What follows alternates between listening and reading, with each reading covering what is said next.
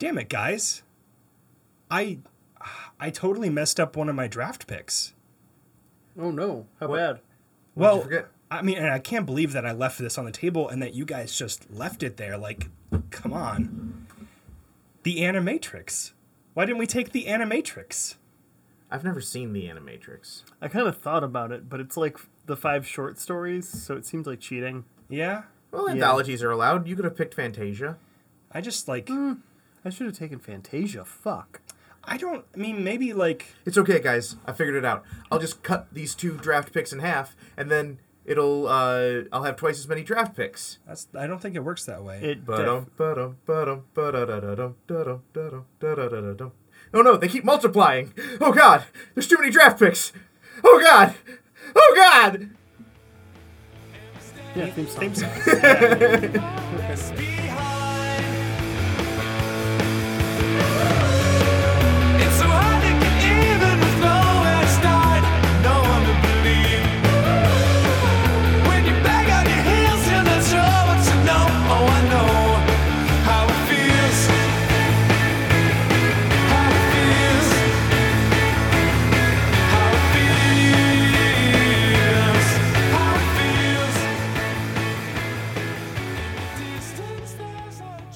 All right, everyone, welcome back to Draft the Universe, the Nerd Fight Battle Royal. This is the podcast where we pick a topic, pick our favorites, and then fight to the death, or maybe just for bragging rights. I'm Jafar. I'm Chris, and I'm gonna bet that maybe it's a little bit more to the death today than any other day. Yeah. And I'm Ben. I'm the goofy sidekick. Jesus, Ben, That's so loud. All of the clipping. you're gonna like You clipped again. your your microphone is going to like beat you angrily in the night. It's going to be real funny when it animates and beats the shit out of you, Fantasia style. but then I die, and then that's apparently part of every kids movie. Yeah, yeah, pretty much. There's and that's a- what we're drafting today is animated movies. They're not all kids movies. You know what I noticed about kids about animated movies um, since I spent this time watching them? Lot of child abuse. Awful lot of child abuse in these things. Yeah, that's It's kind of like uh, until very recently, it was kind of par for the course to be like, "Oh, oh, look at this this cute little boy. Oh, but his parents are dead and he's being held by his evil uncle who makes him like pull rusty nails out of wood all day. Oh, but what's this? It's a magical fucking carpenter who's come along down the road to take the boy to to carpentry land and I don't know. But like that's the that's the basic setup for three of the five films that I picked. I guess three of the films I have also have like a dead parent or dead parents. It's Hashtag- almost like they're based on heavy-handed morality plays. oh, please tell me Please you're not stop. doing this the that, whole that has to time. end. It's one thing. Oh when no, I'm going away. It's one thing when we do the like, oh my god, for like a criteria, but that is not sustainable for my sanity, Ben. Just get that out You're there right now. stifling my creativity. now. Oh, I'm so sorry. I mean, that's what is this podcast for? This podcast exists that we can guilt you for making shitty puns. That's, But it's why, kind of why like- we got together. It's kind of like an outlet and a prophylactic. You know, you got to kind of get some of it out, but also this is to protect everybody else from Fair all, enough. from all of those puns. Yeah. yeah. So first thing, I uh, want to. Everybody at home can't see it, but I would like to mention, uh, even though we can't find her, it looks like uh, Lorianne Gurley completely redesigned the draft bunker. yeah, the the uh, the the bunker here has gotten a rearrange. The draft master has moved about four feet, which is probably all that was capable. Yeah, I'm still concerned and surprised and wondering how they managed to do that because its thick mucousy membrane uh, I thought was pretty permanent. Um, but I mean, we haven't seen Lorianne, Are we- are that we- might be part of it. are we sure that Lorianne moved it and it didn't just move itself? I mean, I will accept that the draft master moved itself. I will not accept that the draft master hung up that Jingle All the Way poster. yeah. We now have Turbo Man watching over us. we'll have to post a photo to our Facebook or something. It's fantastic. It's yeah, lovely. No, it is amazing. Yeah. Yeah. Wherever you are in our bunker, His assuming, eyes follow you. Well, well, Lo- Lorianne, wherever you are, assuming that you are alive and have not been sucked into the fleshy mucousy membrane of the draft master or have been uh, maybe perhaps lost somewhere uh, can we take like a five minute break to go like look for her i think that So we'll do it. We're after. already on recording. We're, we're recording. We'll do it after. The recording light is on. but i totally forgot to like look for her after last week's episode and i said we were going to and I fell into one of the pit traps after last week's episode, oh an oubliette and I got out about 15 minutes before we recorded. You know, I knew I knew that you were looking kind of uh, slim and, and slender. You're looking pretty good. You lost a couple pounds this week. Yeah. Um, I don't want to talk about it. And see, I went into the the uh, wardroom where there's the, the all the costumes, and by the time I got myself fully kitted up in the Indiana Jones costume to go on an adventure to find her, it was time to record again. I was gonna ask why you were dressed up like that. Nice hat. Oh yeah, it's a great hat. Yeah, but the whip is not really on topic with our podcast most days. Oh, Uh, this is off the rails even for us guys. we've started off the rails. Uh, Animated films. yes. Part deux. Um, just to explain for anybody who might be jumping in midstream, if you are listening to this episode first, uh, do yourself a favor, hit the back button, listen to the episode before this. Draft the Universe is played by all of us drafting our favorites out of a topic in one episode, and then the next episode, and maybe the episode after that if we get drunk during the recording of it.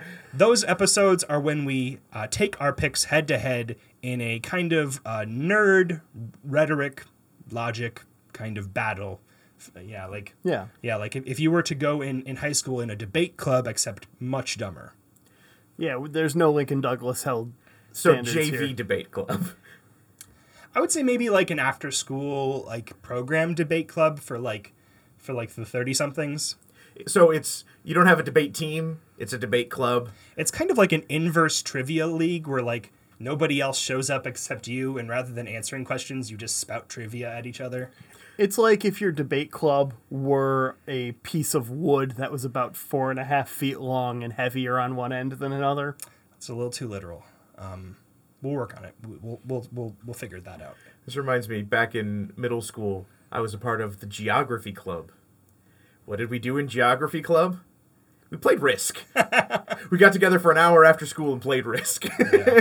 Uh, maybe I should start this episode off by making a couple of uh, a couple of uh, corrections from last week's episode on my uh, behalf.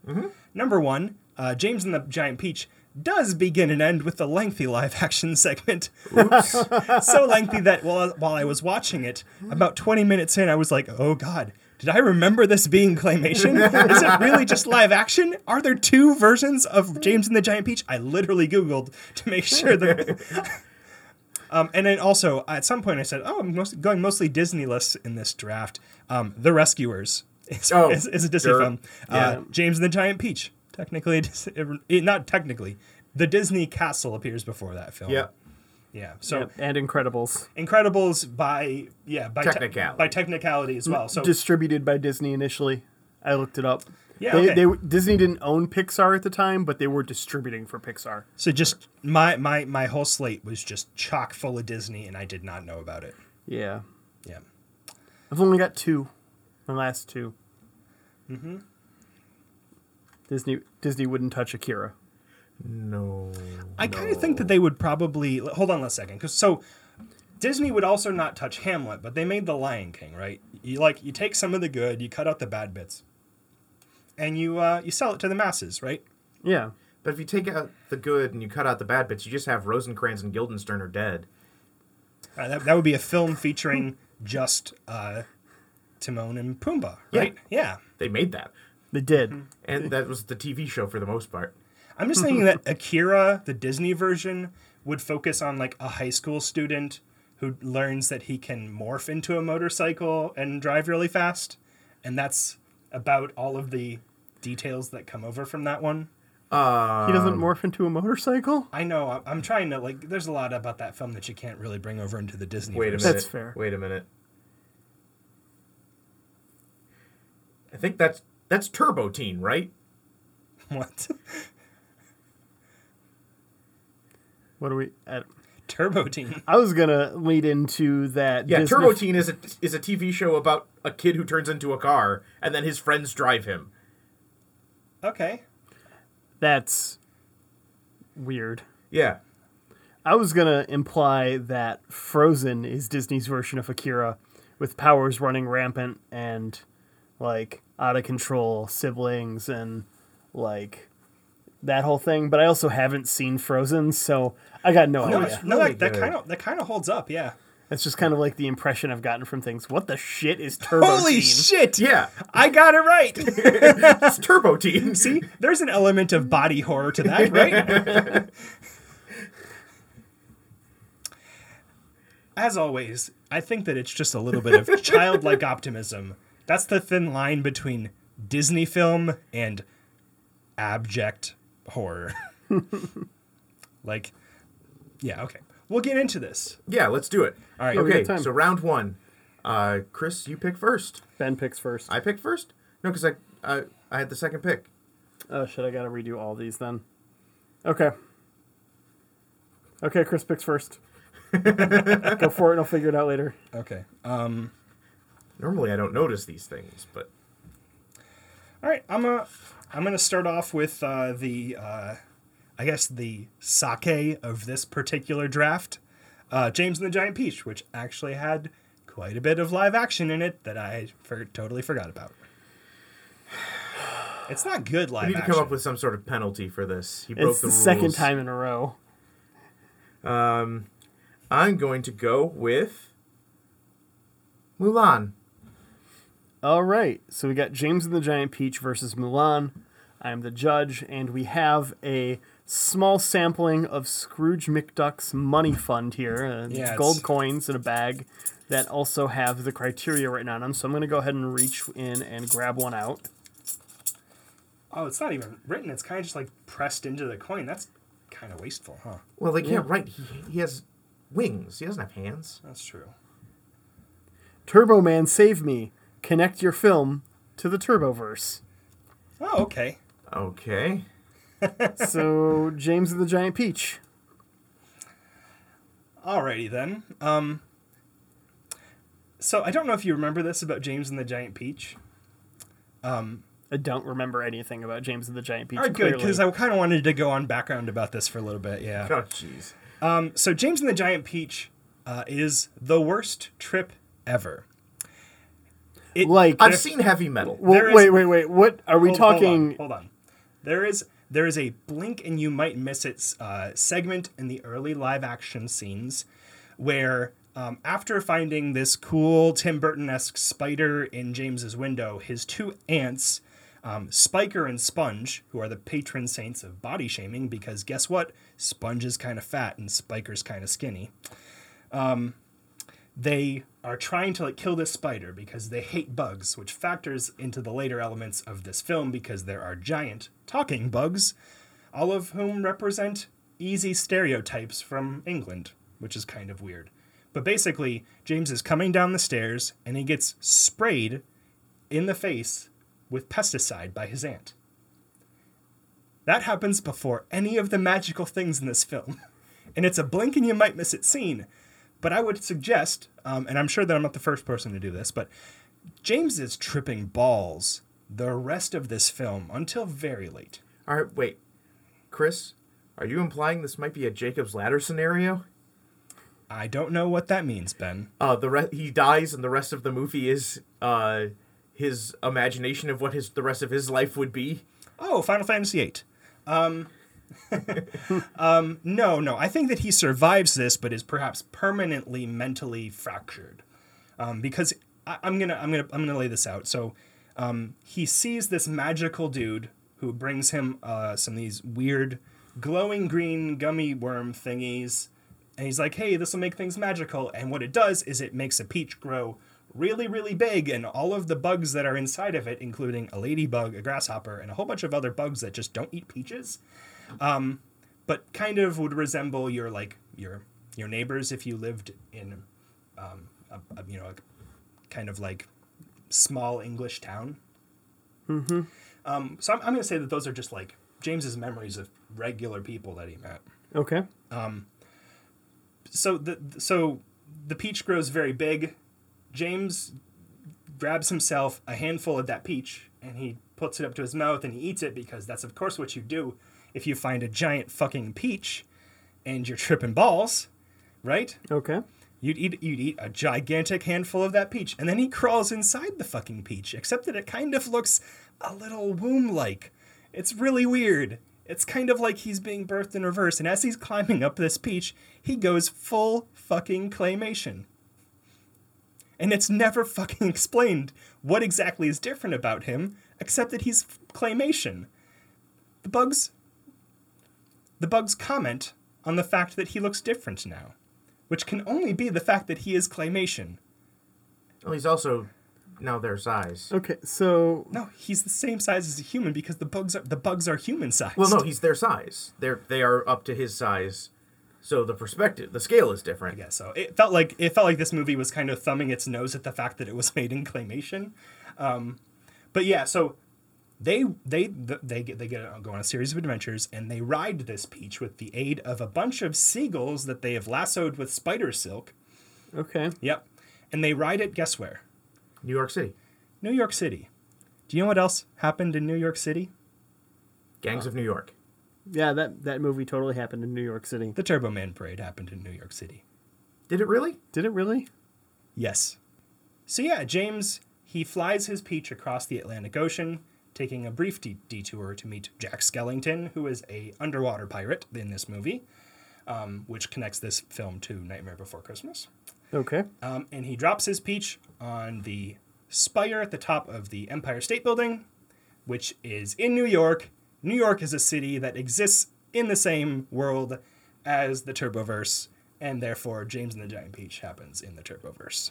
I like how you've also covertly connected the Warriors to the Turboverse. This pleases me. Ben. I want to I want to be be very clear here. I have I'm making a precedent here where any film that takes place in New York can be claimed as part of the Turboverse. I really hope you'll go along with me on this one because it opens things up for us, but including Hercules in New York City. Turbo Man and Hercules teaming up. okay. All right. If Ben. you don't know, that's Arnold Schwarzenegger's first movie. He didn't speak English yet, and he's in, he's dubbed over the entire movie. He fights a bear in Central Park. Okay. Yep. Okay. Mulan. I really want to hear how you're going to do this. You might think, well, this is very difficult. How can we? How can you connect Mulan to to the Turboverse? Well, I think it is the smallest detail that unfortunately got cut out in editing. But how how one did the Turbo Man parade have a functioning Turbo Man costume? That would be because in the Turboverse, he is an actual superhero and Oh. they borrowed it from him. Okay, well, he needs that to fight crime. Like they managed to get a backup Turboverse suit. Yeah, well, Turbo suit. How many how many how many suits does Batman have? How many suits does Iron Man have? He's a superhero. He's oh, got I. I understand, but they leased it out for for a parade. That's pretty lucky. And you know what else happened? Arnold was able to use it with no training. If we know anything about Turbo Man, it's that he's prepared, he's trained. Arnold is able to use it with no training at all. That's really lucky. And he's able to get home in time to punch out Phil Hartman before he moves in on his wife. And he saves his son. There's luck all over the end of this movie. Because they cut out the lucky cricket. That's right. Throughout the second half of the movie, when everything starts coming together, I think Arnold's got a lucky cricket. Is this like your Ant Man Avengers Yes. Pitch? Okay. Okay. If you don't know about that, my pitch before the first Ant Man movie came out was that the opening five minutes is just the Avengers, except superimposed in little corners is just a super tiny Ant Man. And they don't do an origin story. He just pops up and he's like, hey guys, that was pretty crazy fighting Loki. And he was just there all the time. But yeah, so the Lucky Cricket was there all the time. Mm-hmm. Okay. So we have. Hold on one second. I want you to I want you to rule on something real quick. Um, before you make your decision, I want you to I want you to verify that both of ours are legitimate Turboverse connections because I am so psyched for the introduction of dragons to the Turboverse. And ghosts. yeah. I, I feel like this is too much responsibility for one man to determine uh, the these turbo the validity of these turboverse connections. I think you can kind of just like say, "Yep." Can I? I don't know. I feel like I need to go on Reddit and get some people to argue about this or something. Um, let's. I would say that we've shown more love to the Turboverse than its creators and any fans throughout history. We have taken sole possession of this motherfucker. Um, and we get to make the calls on what is Turboverse and Turboverse adjacent. That being Make said, that call, Jafar. it's it's a lot of pressure. I get it. okay. Um, All you have to do is say yes. Both of these are Turboverse now. I think. I think they're both turboverse now. Thank Yes. You. Thank you. Okay. as far as which will win the day, um, Chris, you have Turbo Man show up in your original in your in your movie. Ben, you have your movie show up in the Turboverse proper, mm-hmm. thus making the connection stronger, thus winning the debate. Both valid Turboverse connections. But I mean, there is there is a deleted scene in the tur- in in Jingle All the Way where Arnold Schwarzenegger eats a giant handful of peach and then trips for twenty hours or so. Um, we'll have to. I'll tell you what. Uh, we, when we do our uh, Jingle All the Way watch episode that we've been talking about, Yeah. we'll look at the deleted scenes, and if that's there, I will retroactively go back and score this point for you. Okay. All right, who's up next? All right, next match is Ben versus Jafar. Okay. All right, so I'm picking first. I'm going to say, oodalali, oodalali, golly, what a day. Taking Robin Hood. Alrighty. Jafar. Um, okay. Um. Well, uh, Robin Hood is a fox. Mm-hmm. So I think I will counter with another hound and go with Isle of Dogs. Okay. Alrighty. I'm going to reach into this uh, ludic- ludicrously expensive bag of uh, queries. All right. He's got the dollar sign on the side of it. And here we go. You're going to pitch a piece of tie and merch. Most egregious wins. What does the fox say? What's the deal with Stonehenge? That's actually my favorite Elvis song. It's a it's a song about being consumed with knowing what the fuck is up with Stonehenge. I think that I am consumed with knowing what the fuck is up with virtually everything that I run across that is not easily understood. So, yes, I, I definitely identify with that. So the year is 1973. Robin Hood comes out. And That's pretty progressive for the age. what? Look, he came out.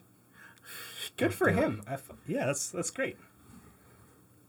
I mean, Robin Hood needs to live his best and freest life, but we can He we, lives- can we can let Ben tell us more about Robin Hood coming out. He he's he's very well dressed. He lives in the dude. He lives in the woods with a bunch of other dudes. It made sense. I just I'm surprised to hear it this way. He also doesn't wear pants. It's a bold fashion statement. Very bold. Um, but the film is released in 1973. And it's before, well, Chris, it's before our time. Clearly. Uh, I was expecting some fuck you from Jafar, but okay. oh, okay. oh, I, I, so, I sorry. I, I did not see that it was a jab aimed at, yeah, at yeah. I, Jafar. I just Sorry. Yeah, that was that's that's well before my time. Ben, continue. so it was a different age of children's toys. Mm-hmm. I think in the time of Richard the Lionheart, we're talking like, I got a stick. Well, no, I'm, I'm saying the 70s, the 1970s, Oh, okay. not the 1170s. Gotcha. Um, so it was more rough and tumble. Uh, nobody thought it was weird giving a little child a BB gun. or uh, Well, they did kind of have some objections to it. You know, you'll shoot your eye out, etc. But go on. but nobody thought twice about the tie-in bow and arrow with actual tips. Oh, a murder toy, Ben? Yes, a murder toy, Chris. Lovely. We haven't had a murder toy on this podcast since I pitched it and you two fucking stonewalled me. What was that? uh, that would have been for Toy Story when I pitched real live murder toys that would go around and attempt to hunt you. Not Toy Story, No, Small sorry, Soldiers. Small soldiers. Oh, okay. I'm just. I thought I was having a, a stroke because I did not remember that. I guess you know. Strangely enough, it does work for Toy Smells Story. like toast to anyone else? Yeah. it does work for Toy Story. There are Yes. toys in that that universe that will try to kill humans. Yes, but this isn't as egregious as the toys trying to kill you. It's just the laissez-faire attitude of we don't care if our children hurt themselves. Yeah, toys won't kill you. You will- kill you. You will kill you with toys. Exactly. Because we don't need OSHA. We don't need no government telling us what kids can and cannot play with. I know my son, and he's not going to kill himself. You know- he may kill that neighbor boy. With the current state of political matters, are we entirely certain that it isn't still legal for a child to play with a real bow and arrow? I mean, I don't know why not. Yeah. I mean, And I've got a bow and arrow right here. You, you do have a bow and arrow right there. There's where did that bow and arrow come from? Let's just not worry about it right now. But maybe consider that when judging. Oh, is that always in that corner? No, I don't no, know no. that I've seen that corner before. this is a prototype of his murder toy that he's brought to us. This Yeah. is lovely. Okay. You can shoot it, as they do in the film, just blindly over walls and fences. Who knows where it'll go? Lovely. Okay. They do that in the movie. Yeah, so so Ben has pitched me a murder toy, um, which I definitively approve of. Uh, Jafar. No pressure, buddy.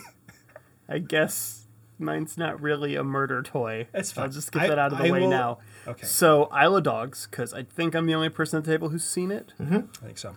Okay. So, um, Isle of Dogs, the main conceit of the plot is that it's in near future Japan, and the dog flu, much like the swine flu and bird flus of the past, has caused a major epidemic. And so there is a island where they throw all of the trash from Tokyo. It's called Trash Island. Appropriate. Appropriate. so they send all of the dogs to Trash Island. And there's all kinds of toys that we can make for this. We can have a Trash Island play set.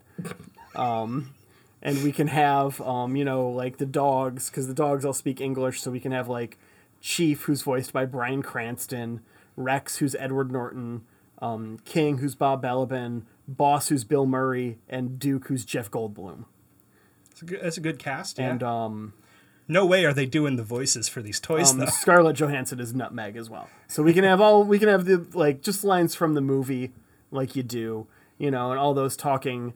You know, we can have Trash Island playset, the talking dogs, the whole thing. That's just the normal fare for the toys. That's not Yeah, that's that's that- pedestrian. that's pedestrian. That's not the egregious offering that I'm going to propose, but I want that backdrop Okay. for what I am going to propose. Now, how they Do we know that Wes Anderson hasn't already merchandised this film or any of his films? I'm pretty sure he hasn't. But There's a missed opportunity there because I would buy the, the fuck out of some Wes Anderson merch. right, yeah. Um, Can you a, imagine gra- a Grand Budapest Hotel. A Grand Lego Grand Budapest Hotel. That'd be great. That'd be great. Yeah. Yeah. Um, so, anyways, uh, my my I don't think offering. he'd ever let anybody do that. Because you might put it together wrong and totally ruin his aesthetic. As long as it's symmetrical, you only have to get half of it right and then mirror it, right? Sorry, true. Yeah. So, my egregious offering, in addition to the Trash Island playset and all of the dogs, Already pretty egregious. Yeah. which is already bad. Um, there's also the robot dogs that try to kill people. Whatever, those are fun too. But we're gonna leave that out You as kind well. of buried the lead, and that was a murder toy, and Chris has proved he I'm, likes those. I'm, I have somewhere I'm going Okay. with this. Uh, how they get the dogs to Trash Island is they lock them up in these cages that have this really difficult lock on them that none of the dogs can figure out. And they put them in these cages and they get hoisted up, and there's like this giant trolley train that takes all of the dogs and then drops them on Trash Island. So my pitch for the most egregious addition toy to merchandise to put in with this movie is a life-size lockable cage that is extremely difficult to unlock. For dogs or for people? Well, they're adult-sized dogs, so children could definitely fit inside of Can it. we can we just uh, shorthand this to Wes Anderson branded dog cages? dog slash people cages? Because I mean, the boy gets over there. Like, Okay. you know, this is how it you travel to the trash island is in one of these cages or in trash. So Okay. So we've got the battle of um, murder toy versus um, let's call it maybe like a imprisonment imprisonment toy. a captivity Cap- uh, cap- playset. Captivitoy, if you were, if you oh, would, yeah. I like it. Yeah, okay. Okay. You know, honestly, I think I'm more excited about a Wes Anderson themed dog cage. Bow and arrows are readily available, Ben, um, so are dog cages. but not with the kind of style that we expect from Wes Anderson. They're all symmetrical. Yeah, That's kind of the point. Like, how many of them come in pastel? That's you know that's a good point. I kind of assumed that it was in pastel. Is it actually in pastel? Of course, it's in pastel. Fuck it's, Wes it's, Anderson. It's pastel steel. Don't ask me how. Oh, it's a powder coating. Yeah. ben, he is. I hate him. Ben, I just I need you- I need you to know that I do really appreciate the murder toy, um, and I will be buying it, um, for my children, without any supervision.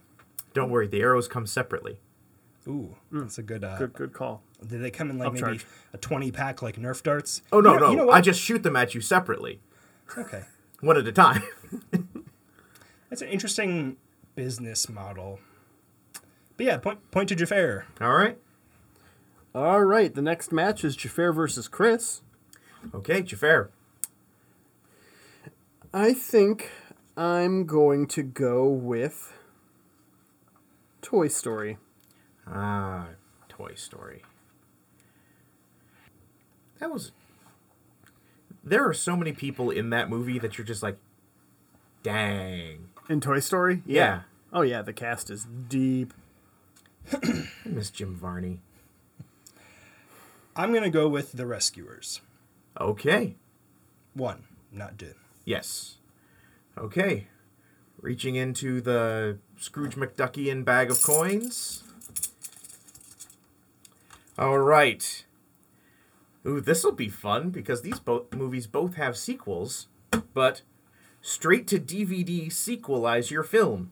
Ignore existing sequels. We we will have to because both of these have existing sequels. Yes. Mm-hmm. So, pretend those movies never happened, and make a low budget knockoff.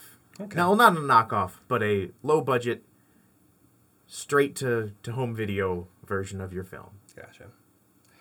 So for my pitch, there is a lot of auxiliary Toy Story material. I'm going to go ahead and I took a peek, and as far as I know, this is not something that exists. Okay. Um, it's definitely not something in Toy Story 2 or 3, and it is not something in the Buzz Lightyear of Star Command television show.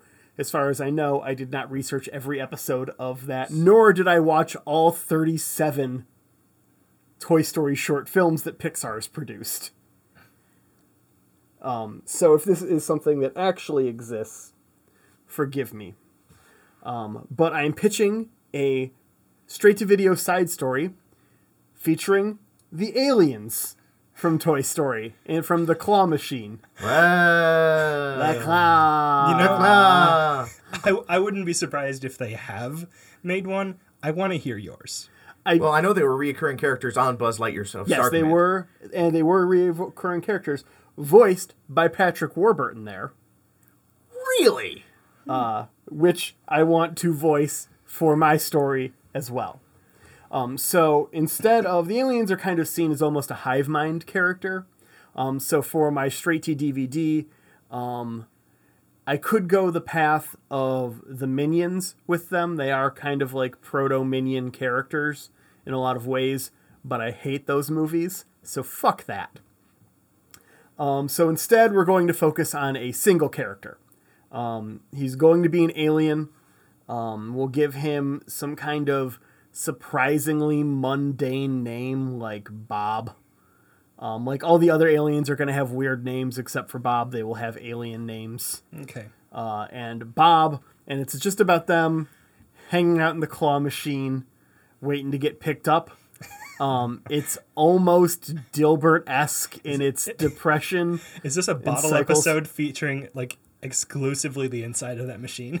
yeah. Oh yeah, it's totally a bottle episode. It's a shitty made for TV or made for DVD home movie. Yeah. So we're gonna save as much as we can on set work. Mm-hmm. Um, in this case, uh, background drawings and reuses them as much as we can. Um, so it's just going to be Patrick Bor- Warburton basically talking to himself for two hours, has different alien characters, focusing on Bob, hoping that he gets picked up by the claw machine, and it's going to end with Bob getting chosen, and he gets popped out, and then it's Sid on the other side. Ooh. And that's the end. Just cut to black. That's a little dark. You were trying to capture a little bit of the uh, of the gritty uh, grittiness of your Firefly reboot. I see. Not, I wasn't going full head on into that there. Uh, you know, that's Yeah. uh that one caught me some heat. Not just from you guys. Yeah, no, because fuck you. It's fair. All right, Chris. okay. Um. Just to just to verify, what is the winning condition of this criteria? Um, I believe it's worst wins. or I believe it, it, it is.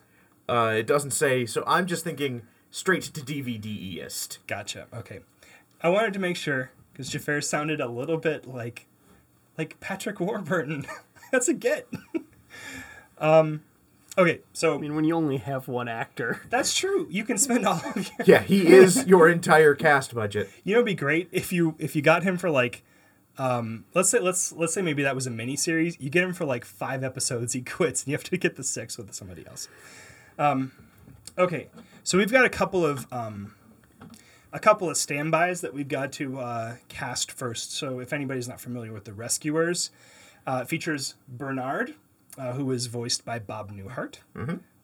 Fantastic elder uh, statesman of actors and, and voice acting. Um, and also Bianca, who is voiced by Eva Gabor. Um, and I only learned yesterday that Eva Gabor's sisters are named Zaza Gabor and Magda Gabor. I have a sneaking suspicion that they are the three witches from that Shakespeare play.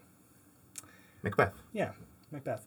Um, because Eva, Zaza, and Magda all sound like names that I've come across while playing Diablo 3. Okay. Okay, so we've got these two mice that we need to cast, right? First of all, we're going 3D. 3D animation. We're going to avoid all of the charm of the original, beautifully hand painted backdrops, lovely animation. This is considered Disney's best uh, animated film past their golden age, right? This was something that in France, this movie sold more tickets than Star Wars. And I'm not I'm not making that up, right? This was a huge hit for them. So we got to be respectful. So for Bernard, we've got to replace Bob Newhart, who's unfortunately no longer among us, right? Um, so we got to get somebody who means the same to our generation as Bob Newhart meant to their generation. Somebody who's been around the block, who has a pedigree of voice acting. Uh, something in Gilbert Gottfried. Um, I think that uh, no reaction. I said, hmm. It's a it's a really bad decision, Ben. I want to make that clear. Gilbert Gottfried is a very poor fit for this character. But he's a great voice actor. He's a consummate professional. Yeah, absolutely, he is. Uh, which is why for Bianca, we're gonna go with fucking Paris Hilton. Um, uh, Paris Hilton putting on a ridiculous French accent, despite the fact that the character Bianca is Hungarian, which I didn't even remember. She's Hungarian, not French. Neither of the two mouse, mi- mice in this film are French. You almost said mouses, didn't you? I almost said mices. um, so yeah, so once we've got that taken care of, um, we need an orphan uh, for them to rescue. And I'm thinking that we're going to go to um, The source and kill somebody's parents? no, no, no, no. I'm thinking, Wow, Ben. First murder toy, and now this. He loves Batman. It's his. It's like in his wheelhouse. I invented the concept of murder toys on this podcast. um, I did not invent it. I brought it into our milieu. Um, a fact for which I'm sure our many listeners are eternally grateful. yep. So we need an orphan, and we need kind of a scenario for them, right? So we've got in the first film, um, Penny, the uh, blonde head. Like, to- I, I think that probably the way my grand my grandma would would phrase it is that she's tow headed, because that was the way that you called somebody blonde in a very kind of disrespectful way back then. Okay. my grandma's not um, disrespectful at all. I, I should take that back. But um, she's like buck-toothed and she's adorable, and you wonder how on earth somebody could have passed her over. Maybe that there was something that, that was going on in that film we weren't aware of. Like maybe she smelled really bad. Um, but she's a lovely orphan. So we need to find somebody who's going to make a similarly lovely orphan, and we need to find a place for them to be from. So we had like the swamp. Well, I guess she was from the city, and then she got moved to a swamp. Um, and then we have uh, Down Under, right? We've got Australia. We got a little boy who befriends a golden eagle. Well, we're ignoring the sequels. We're- So okay, okay. Well, I'm saying that in the in the mold of rescuer films, we need an orphan. We need them to be from someplace, and I'm gonna think maybe that we're gonna cast as our orphan, um, Miley Cyrus. Um, current age Miley Cyrus, um, putting on putting on a, a voice uh, of a much younger Miley Cyrus, um, not Hannah Montana. No, No. she- she's she's gonna straight method act this thing. She's going a little more authentic. Um, it's gonna be awful. Um, and I'm thinking that maybe the circumstance that she's being rescued from is some kind of Heaven's Gate cult. Um, Something where like uh, it's it's you know how like in some Disney films the kids are watching for like the fun and like the action and everything, and the adults are like, oh, oh that's that's kind of nice. It's gonna be like a standard rescuers film, except that the adults are gonna be like, oh my god, these people are gonna kill themselves. um, so the rescuers are gonna have to rescue this um, poor really overacted orphan uh, from from a deadly cult, um, and it's going to feature um, John Leguizamo. John Leguizamo as a lizard. I'm, I'm thinking you got to get like a notable person uh, who you can probably get for like pennies um, to play some kind of prominent lizard or, or like perhaps bird role in these kinds of films. So yeah, let's throw in John Leguizamo. Laserdisc only, Ben. Okay, Chris. I was 95% sure you were going to say, and who do they need to rescue? But this young orphan boy living with his abusive aunts who's tripping out on peach. Uh, I thought you were going to tie them in together. Uh, so I'm a little disappointed in that. But uh, most of all, I'm, I'm sad because making it 3D, that's just so much more work. And straight to DVD is not a place for more work. You go Hanna Barbera, you go half as many frames, all animated in Korea. I'm going with Jafar on this one. Okay. All right. Well, that is the end of the first round.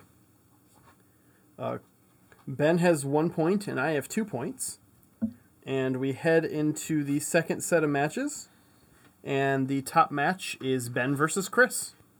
I'm going to go with Moana. Okay. Chris? I'm going to go with Cowboy Bebop, the movie. All right. This is going to be an interesting matchup. Let me reach into this bag here. Three, two, one, let's jam.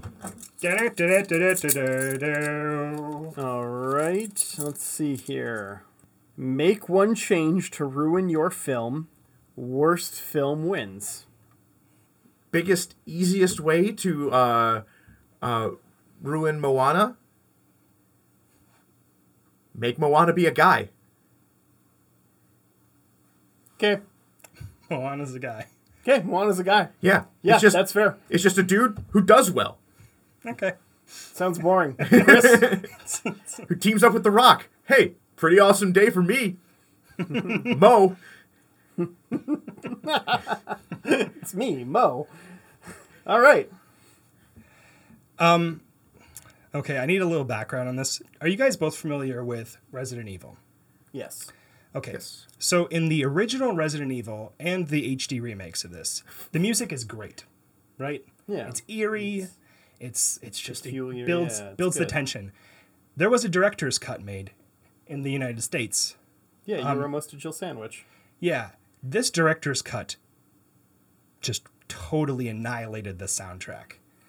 It went from being one of the best horror game soundtracks to being this like absurd. It sounded like the sound chip on your PlayStation was malfunctioning. It was so bad. The best thing about Cowboy Bebop is that the music is excellent. Mm-hmm. And so to ruin this film, it is a silent movie now. no dialogue, no music. Still long extended sequences where music would fit, just to tease you. Okay. Um I'm trying to think which I would be more disappointed to see if I had gone and just seen them in theaters. And I think if I saw the silent film version of uh, Knocking on Heaven's Door here, I would probably had been very confused but forced myself to like it because uh, Watanabe can do no wrong. I probably would have liked it too. It's- Yeah, you would you would like it because Chris would have walked out like it's so avant garde. Yeah, like yeah. Can I change my answer?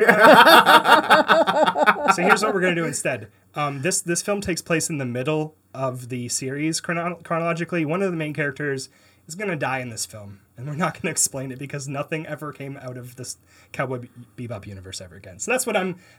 If I could go back in time, if I could turn back time, Well, as we know, I would kill. time travel isn't a real thing. I would kill Spike probably. skill spike in episode 23 before the finale and just like erase him out of the remaining episodes. just just not like cut the scenes, literally just erase him as an animation. Yeah, we're talking. Uh, we're talking Garfield without Garfield kind of. Yeah. I love Garfield going on. without Garfield. Okay. All right. Um So Ben, Yeah, your initial pitch yeah. beats Chris's initial pitch. You you can't take his second pitch. He made his pitch. I'm going to I'm going to put it to vote on whether or not Wait a No, second. no. Even I think that's crooked. Okay, good. That's all I needed to hear. Ben wins. yeah. What are you talking about? We don't need an. You don't want another movie of male empowerment? No, we don't need one. What? No, it's fine.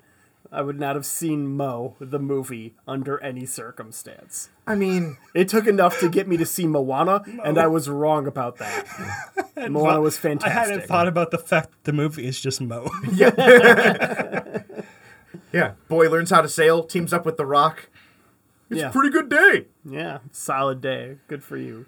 Fights Flight of the Conchords, whatever.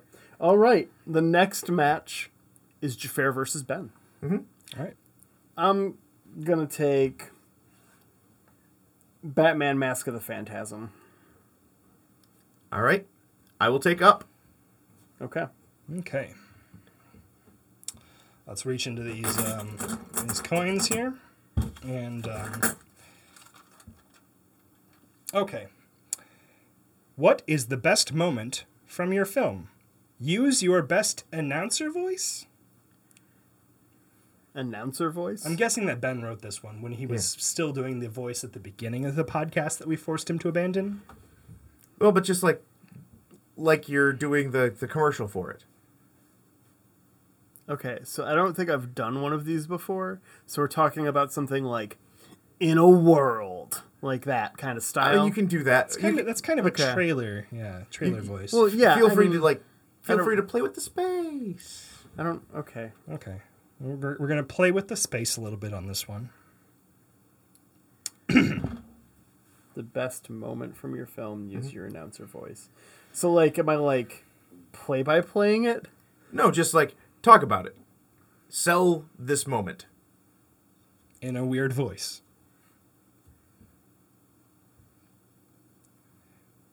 What was your best moment from your film? Use your best announcer voice.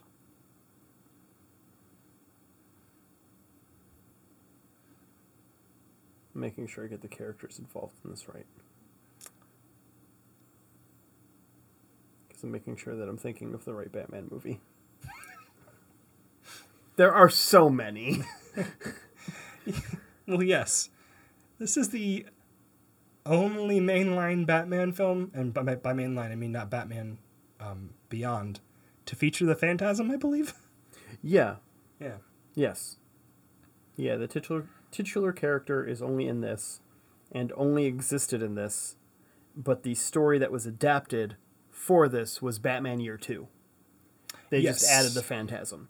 And I want to make sure that the best part of Batman Year 2 was in this movie, and I'm not sure I'm I'm, try, I'm just trying to make sure that it actually happened in here. It has to have. It's like the most iconic scene in Batman Year 2. I don't know if I've ever read Batman Year Two. So Batman Year 2, the whole deal with Batman Year 2 is that there's this dude who's doing the same thing as Batman, except that he's just killing criminals left and right. Yeah. And Batman's like, this dude is just a straight up murderer. Um, I better stop him. Well, and then he like, I better stop him because he's a straight up murderer, and he stops straight up murderer who is not the Phantasm but is the Phantasm and Mask of the Phantasm from killing Joe Chill, knowing that Joe Chill killed his parents, Yes. and then takes like Joe Chill's gun that he knows was used to kill his parents and puts it in the foundation of like a Wayne Center for Orphans or something ridiculous. Like literally just make sure it gets covered in concrete so that it's like gone forever and is symbolically being used to help orphans. I want to say that there's an entire sequence too where Batman has Joe Chill's gun. And um, he almost kills Jill, Yeah. Joe Chill with Joe Yeah, Chill's gun. He holsters the gun on the bat suit, which is a, a great look. Yeah, yeah. It's just like he's there's the moment where he is about to be a killer, and if there was one person he was going to go for and do it, it's Joe Chill in this in this situation, and he can't bring himself to do it. You know, he understands that that's not who he is and that's not his way, Yeah.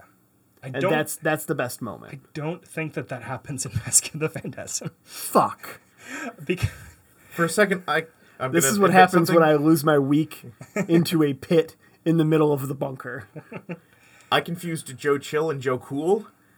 Just like, Snoopy. just like, Oh, I just confused Joe Cool and Joe Camel. Oh no. Joe's all the way down. I just had this this vision of like the the the scene is like the flash like flash the pearls flash like uh, the parents on the ground and then just Snoopy leaning up against a wall with a gun. And I had the exact same moment, but with, With Joe, the- Joe Camel. And I had the, the exact same moment, in, but instead of being shot and the pearls going everywhere, um, Bruce Wayne and his two parents are forced to eat disgusting things in front of a like a in front of a television audience. Joe Rogan. Joe Rogan. Okay, so there is a moment that is very similar, but instead of Joe Chill, it is the Joker in Mask of the Phantasm. Okay. So, in a world where the Batman may be forced to kill, where will he stand? Will he stand by idly and let someone else do the dirty work that he cannot bring himself to do? Brom. Or will his morals and code prevail? And will he save his arch nemesis, knowing the suffering that it will bring to others later? Do, do, do. Brom. Yeah. Yeah. Okay. I, I, I, I got the Broms there. I for you. appreciate that. Thank Yeah, you. It's Yeah. important. Yeah. Bums are important. Um, I would love to see Chris Nolan do Mask of the Phantasm. I mean, I would have loved to have seen Chris Nolan do Year Two instead of Dark Knight. Dark Knight was great. Don't get me wrong. I'm not saying don't make Dark Knight, but there was some other directions he could have gone, Year- especially with Dark Knight Rises, just because he jumps so far ahead. Year two is kind of problematic to remake in a modern DC universe because um, Batman in general can have some dark storylines, but the amount of fucking killing in that one is pretty pretty high. I mean, have you seen Justice League or Batman vs Superman? No. because it fucking fits in real good with the current dir- DC cinematic universe, except for Wonder Woman, which was lovely. I guess- fucking Wonder Woman. Oh, oh god, it was so good. I guess the Joker did put a pencil in a dude's eye hole, so maybe maybe we're maybe we're in a an- in a world right now where you could do some of the some of the more violent Batman stories. yeah, Yeah. Hmm. all right. Ben, So, uh, the question is best moment, right? Mm-hmm. The best moment of Up is hands down the beginning. You see love and a life over the course of five minutes. Uh, it is sweet, it is poignant, and it is done with, I believe, no dialogue whatsoever. Oh, excellent. I'm so looking forward to bromming on this one. So, I, I'm trying not to get choked up just thinking about it. Because, you can get choked up, Ben. It's man. emotional. yeah, but not. Announcers don't get choked up in a world. It, it's not how it works. Play with the space, Ben. Play with the space pen. I was on board for that. Yeah. let's hear it. Let's let let's embrace this. Let's do the first ever, you know, honest movie trailer in like sobbing, just like Yeah. totally racked by an- anguish and, and poignancy. Yeah, remember that time Ben cried on Pod? It was meaningful. Wasn't it sweet how I brommed all over it though? Sweet So- so, bro. bum bum bum. in a world where love is real, where love is true, Brom. we see two young friends become lovers, Brom. embrace the journey of life together, Bum bum bum bum bum. find ways to both live and work towards their same shared goals of adventure.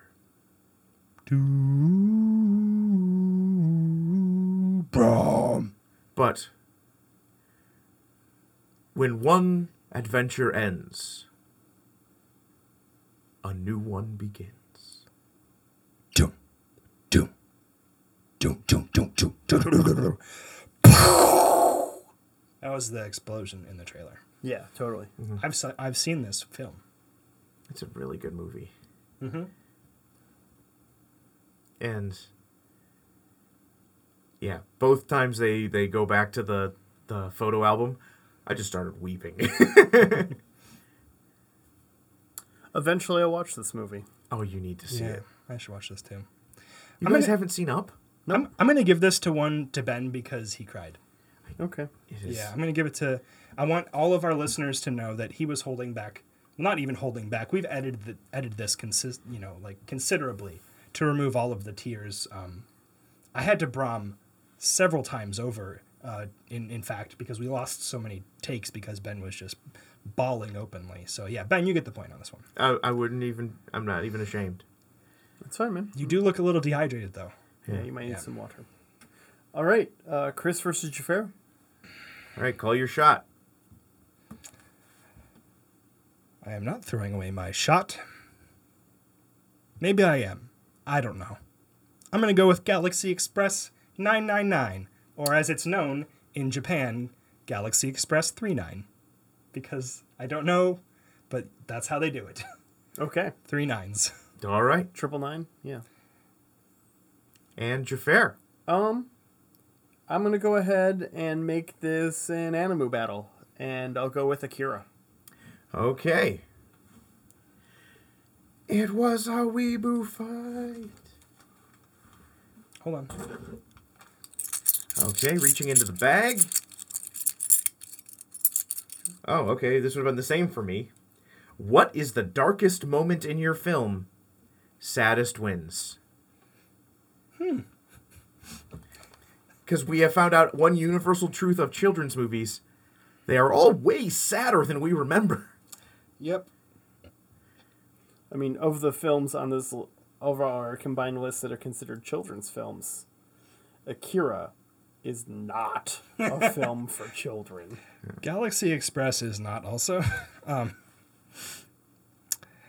okay, uh, so just a little bit of setup for people who don't know this film, although you should go see this. The basic setup for Galaxy Express 999 is that it's in a future. Um, also, if you've seen Harlock or um, uh, Queen Emeraldas, um, any of those films are in the same universe as this one. They're kind of like kind of shared loose continuity, but it's in a, a world where um, humans are rapidly uh, setting aside their organic bodies for robot bodies, right? Robots, eh? robots. And the only kind of like response to this is like freedom fighters and pirates who are kind of standing up against it. So it's this like cool mixture of like Wild West with space pirates and kind of like, I mean, not even a little bit. This is proto Cowboy Bebop. Okay.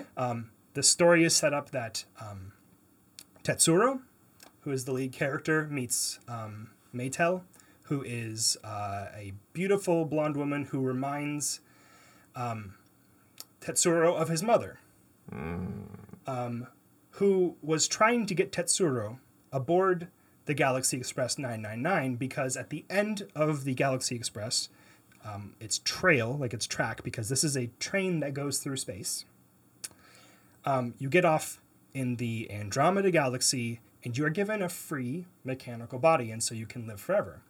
And Tetsuro and his mom are like dirt poor, and they're like struggling through the snow, um, and they're they're gonna make it out, right? Like the, the they can see the train has made it into station. They're gonna be there. They're gonna be able to get on and ride the train away, um, avoiding a, a life of misery, poverty, and demise, right?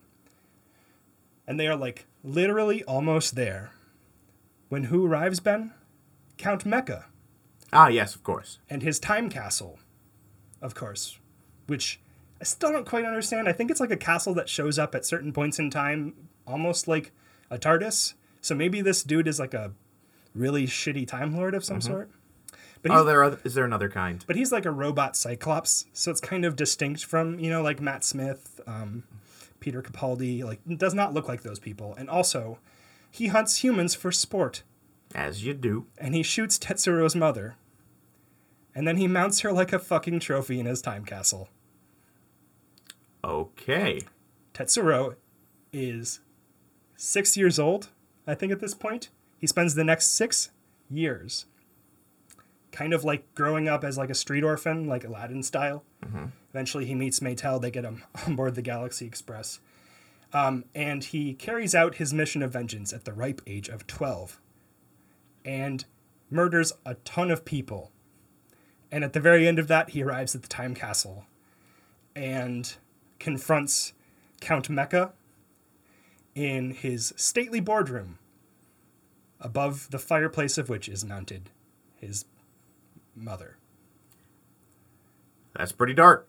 Okay, so Akira. Um, it's a movie at its core about two orphans.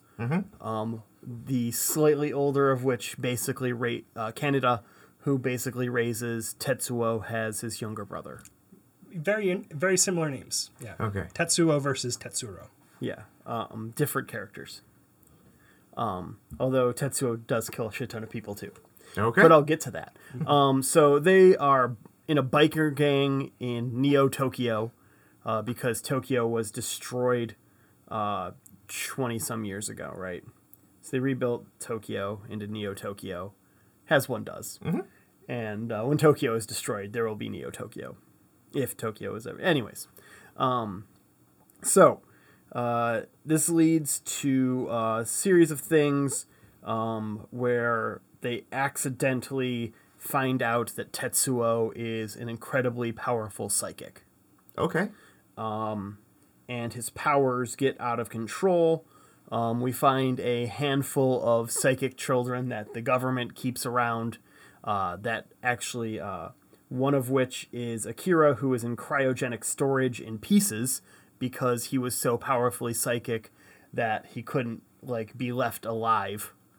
Um, and he is what destroyed Tokyo 20 years ago. His power Wow. was so his psychic power was so strong. Yeah, he descended from the heavens with a spear, like, and he was like a giant monster, and he destroyed the whole thing. Yeah, That was Evangelion. Um, damn it. so uh, That was a- Anyways, that was um, a totally intentional gaff.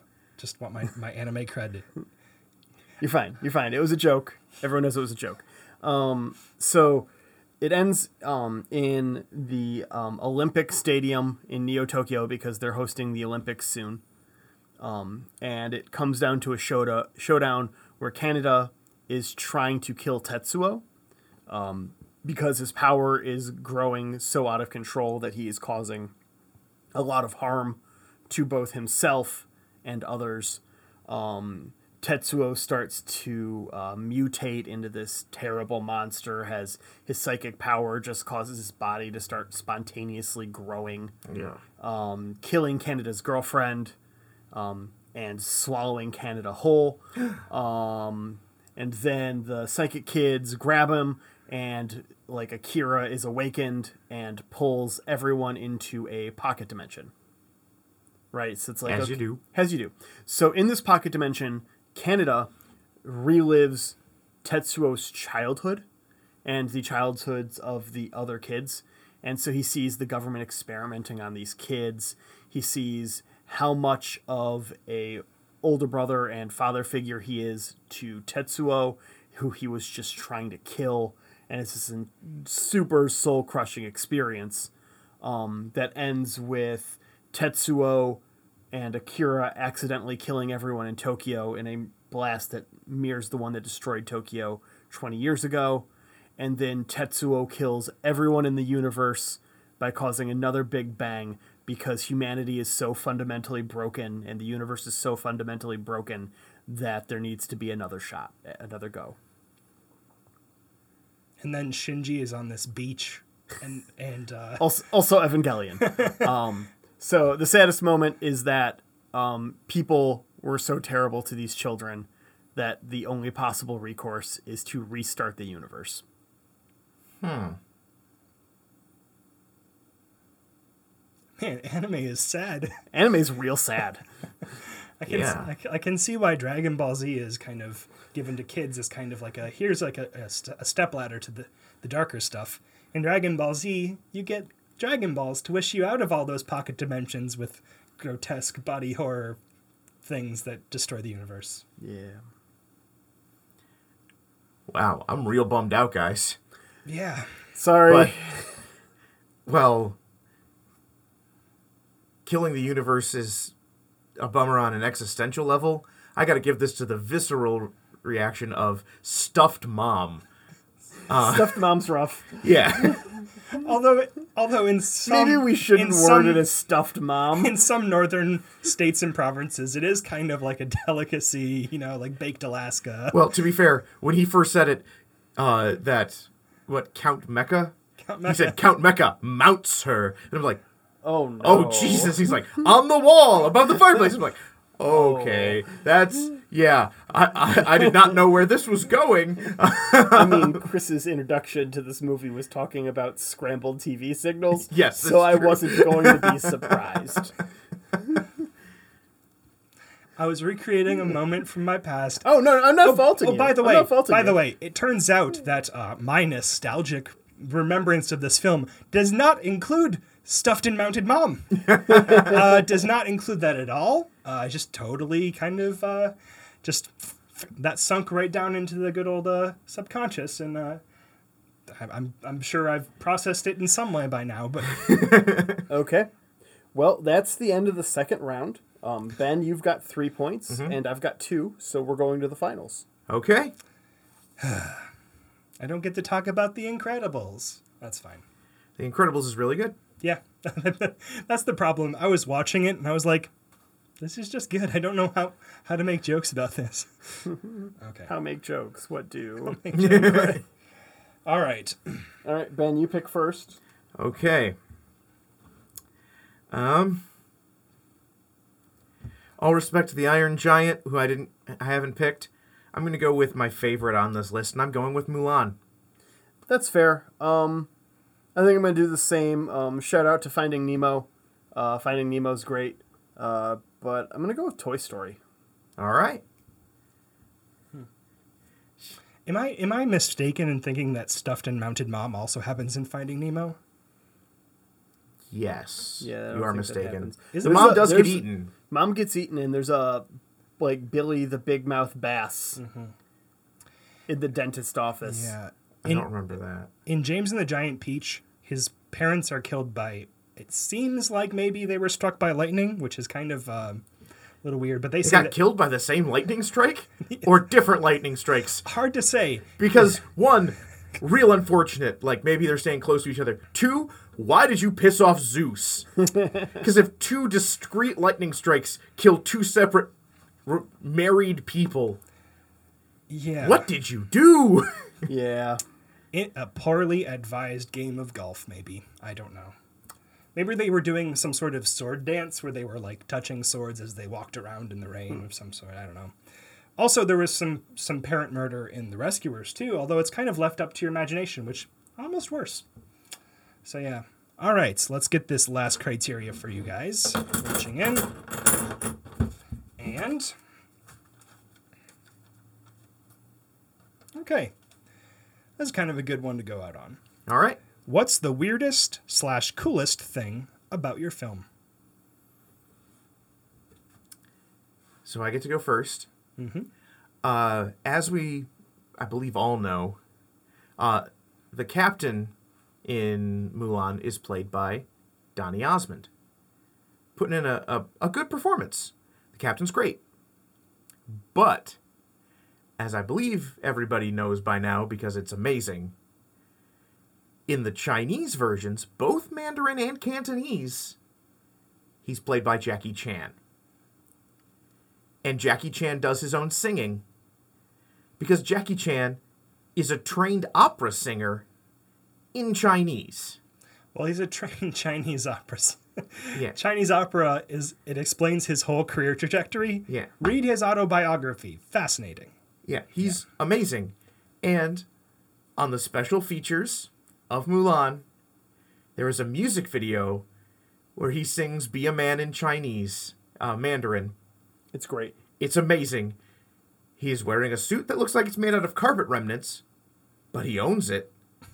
And he's doing crazy martial arts, and it's awesome. That is the best thing about Mulan. And that is uh, from the high bar of I love Mulan. It's great. You forget when you hear Jackie Chan speak English, you're like, okay, He's, he speaks seven languages, and he can sing well in two. Yeah. But he can kick ass in all known languages. Well, he only needs to know one. Fist, face, you go down. I think it's more along the lines of Jackie Chan's head meets iron object and miraculously he's still alive. But he makes a funny mugging face to the, the camera, and you're like, oh, Jackie, you cad. Jackie Chan is like Mr. Glass, except not a wuss. Like he's literally broken everything in his body. He probably has broken bones the same amount as Mr. Glass. I don't know who In, that Un- is. in Unbreakable, Never seen it. Oh God, Unbreakable's so good. I could have like written down in an envelope that when I when I when I heard you say, "Oh, I haven't seen it," I was write down an envelope. Jafar says, "Oh, it's so good." So, uh, Toy Story uh, has some interesting facts about it that I'll just rattle off real quick. Um, one, uh, Buzz Lightyear was almost played by Billy Crystal. Yeah. um, Two, Woody was supposed to be just a complete asshole in the initial couple of drafts, and they toned it down. And three, the movie was also named, oh, it was originally working titled named Moving Buddies. All of these things would have probably ruined Toy Story. yeah. Um, but that's not the weird thing. Yeah, I know you went awesome, and I'm not even going to try and out awesome Jackie Chan singing uh, "Be a Man" because it's It's so great. it's glorious. um, It's it's why Bo- I bought the special edition DVD when I already owned it. it's Bobby Roode level glorious. So um, I'm not even going to try and front. So I'm going to go with weirdest instead, which is the other thing on the criteria here. Um, so we have some weird implications about what is life and what isn't life in Toy Story. So the toys are alive. They can break and then they're dead. We know this. This is established in canon. But if you put enough dead toy pieces together, as we see Sid do, they live again as like kind of zombie broken toys. Um, so it's just like sewing enough appendages to a toy is what grants it life. Like, there's some really weird, like, what is life questions that we can really dive into here. Uh, but mostly, I just want everyone to remember the zombie toys with, like, the baby heads on the. G- they weren't G.I. Joes because they didn't get the license, but the effective G.I. Joes um, and stuff like that because that's just bizarre. Like, that that's how things work in Toy Story. It's really perturbing to think about, like, especially the other any other living thing that we know of equivalent. I mean, it works in one one way, right? If you take enough limbs off of something, it will stop moving. Um, yeah. Most creatures, at least. I think octopuses can lose an awful lot without stopping. Yeah, I mean it's harder for them to move and open jars and Yeah. You know, etc. you know what Toy Story could have done with is uh, some octopuses. I want to know what life is like for octopuses in this to- Toy Story universe. I mean, probably exactly what it's like in Finding Nemo because I have to imagine. Same I, universe. yeah, Pixar shared universe is a thing. Oh yeah, that's not even. We don't have to put that together ourselves through the course of like thirty nine episodes of a podcast. No, No, because the, the rocket pizza truck's in every one of them. yeah. and so, and a red ball too, right? so you know what an octopus is like in the Toy Story universe. It is how we see them in Finding Nemo and Finding It's very Dory. cute. She inked herself. So, I mean, I guess that that begs the question: if you cut off, if you cut off enough pieces from a fish in the Toy Story universe, and then you sew them back on, do they come back to life? These are the kind of things I want to be talking about right now. Yeah. oh, this is tough. We've got some like some Lovecraftian implications here versus Jackie Chan.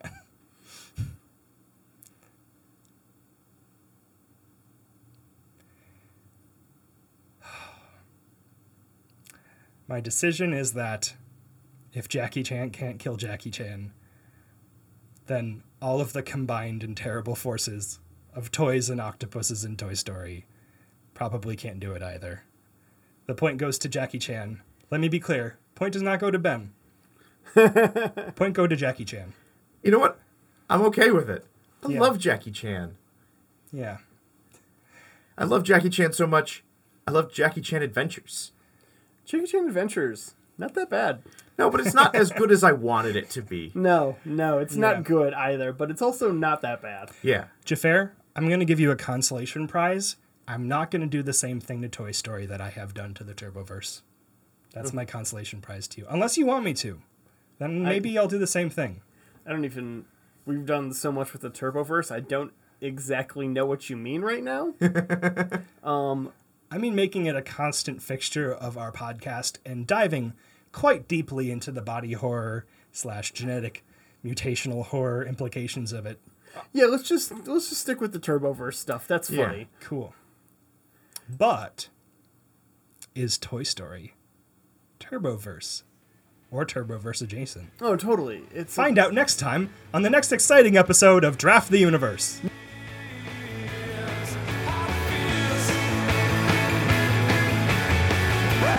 No, no, we know we can't not pick a topic again. Yeah. no, we know what happened this time. We can't not do it again. Full stop. Um, okay. So, um, I took 2nd so I get to pick the next topic. And football season is coming up, Indeed, it is. which means fantasy football season is coming up, which means I've got a lot of drafts I got to prep for because I'm in like five fantasy football leagues this year. That's, Yeah, that's poor planning. It's a lot of fantasy football leagues. So I got to double up on my research here, which is why next week we're drafting sports. Huh. All right. I know plenty enough about sports to draft sports. And you get first pick, so you can get hockey out of the way for yourself real quick. Mm-hmm. I assume, because you're Canadian, you're taking hockey. I thought he would go with moose polo. I don't. That's kind of offensive. Just a little bit. I mean, maybe lacrosse. That's that's kind of big up there. I love lacrosse. We'll hear about it next week. Yeah. In the meantime, thanks as always to the Kickstand Band for our theme song, How It Feels, and uh, congratulations to uh, Gordon and Allison, who are getting married this weekend. Aw. Aw, congratulations, guys. Congratulations, guys. Uh, feel free to shoot us an email at drafttheuniverse at gmail.com. Uh, let us know what your favorite animated films are. We'll probably read fan mail on the air going forward, so send in those letters. Yep. Immortalize yourself on an episode of this podcast. Keep in mind, one day, this will be in the Library of Congress. Af- after hopefully good things. Yeah. So, um, the other thing you can do to reach out to us is head over to facebook.com slash drafttheuniverse. Follow us on Twitter at drafttheverse, and on both platforms, use the hashtag drafttheuniverse to join the conversation. Let us know how you feel, and See you next time, guys! Fuck you,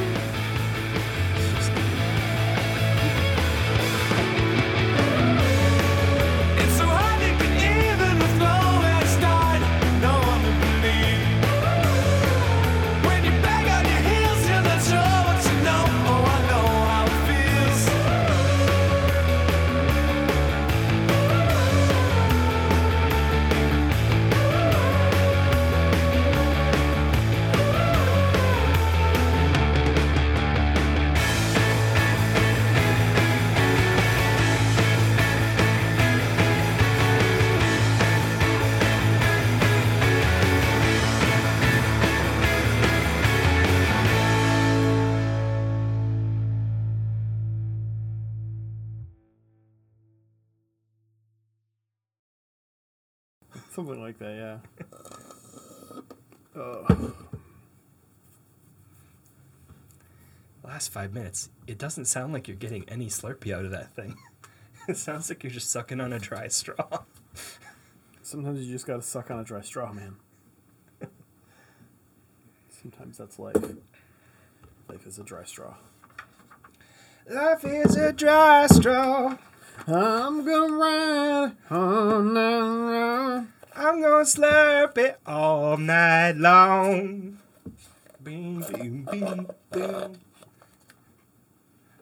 That was rhythmic slurping.